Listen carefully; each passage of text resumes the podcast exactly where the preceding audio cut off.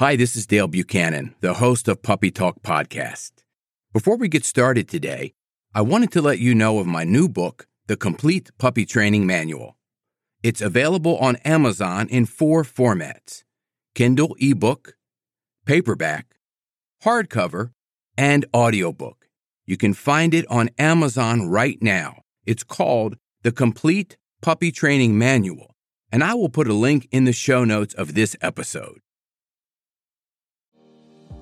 I'm Dale Buchanan, and this is Puppy Talk, the podcast that offers free advice and tips for raising a happy, healthy, and obedient puppy. For more information on this podcast, visit us online at puppytalkpodcast.com. Welcome to Puppy Talk episode number 93. I'm your host, Dale Buchanan, and today I'm going to talk about nine do's and don'ts of running with your dog. Your dog has the potential to be the greatest exercise partner that you ever had. Not only are dogs always ready to spend time with their owners, but they also have more energy than they know what to do with. Before you decide to take your dog out on a running session, however, there are a few ideas that you need to be familiar with. 1. Don't assume that your dog is built for running. It's important to consider your dog's health and breed before you take them out for a run. Older dogs can have enough joint problems to be uncomfortable running. Dogs with short legs may have a hard time keeping up, and longer legged dogs may have hip dysplasia, which is a joint malformation that causes arthritis. If your dog is a pug, bulldog, or other flat faced breed, he might have a low respiratory capacity. As cute as pugs are, running for extended periods of time isn't for them. 2. Do talk to your pet's vet.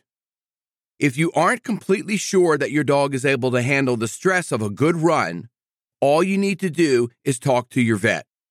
Even if you're completely sure, your vet may be able to suggest possible dietary changes to help meet the energy needs that come from all of the exercise. 3. Don't go on runs if you have a puppy.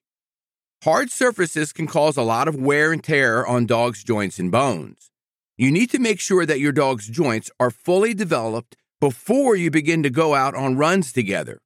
In general, small dogs like Jack Russell Terriers develop earlier than larger dogs. Ask your vet about whether your dog is old enough to begin running. 4. Take it slow. If you couldn't go from leading a sedentary lifestyle to effortlessly running a mile or two, you mustn't assume that your dog would be able to do the same. If your dog hasn't had much exercise, you need to build up gradually over a long period of time. You'll find dog training plans online that tell you how gradual the pace needs to be for different breeds and ages. Number five, don't forget to warm up. The rules of warming up apply just as much to dogs as they do to humans. Each day, before you pick up the pace with your running, be sure to take in several minutes of slow jogging or fast walking.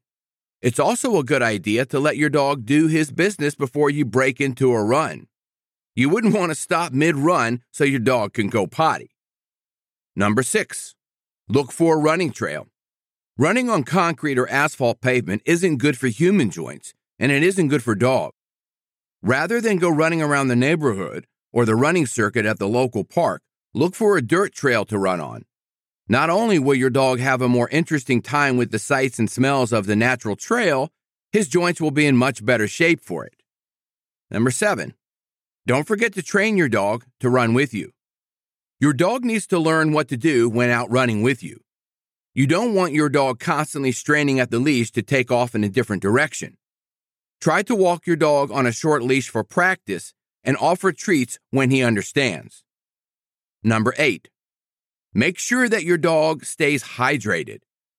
It can be hard to tell when a dog is thirsty. In the beginning, until you learn how much water your dog needs, it would be a good idea to stop for water breaks every 10 minutes. Carry a bottle of water with a dog compatible spout. Make sure that you don't share a sports drink with your dog. Number nine, don't run when it's sweltering. Dogs have thick coats and no sweat glands. This means they are prone to overheating. it's important to pay attention of how hot your dog is. It's also important to not take your dog out running when the sun has been beating down for a while, heating up the road or trail. You need to test the surface by placing your hand on it for a few seconds. If it's too hot to take, you shouldn't be taking your dog out for a run on that hot surface. In conclusion, having a good running time with your dog is mostly about using common sense. Your dog has physical needs just like you do. All you need to do is put yourself in your dog's place and think about how you would feel. For example, you don't want to give your dog treats when he is actually running. Just as humans, eating and running don't go together for dogs. I hope this information was helpful to you. If you have any questions, as usual, you can always contact me through the website, puppytalkpodcast.com. Have a great day. This is Dale Buchanan, host of Puppy Talk Podcast. I have an announcement of a new book that I just published called Potty Training Your Puppy. It's available on Amazon in Kindle and paperback, soon to be available on audiobook. You can find out all the details of this book using the link in the show notes. It's called Potty Training Your Puppy. It's a comprehensive book with a simple and effective way to help potty train your puppy, and it really works. Check out the link in the show notes.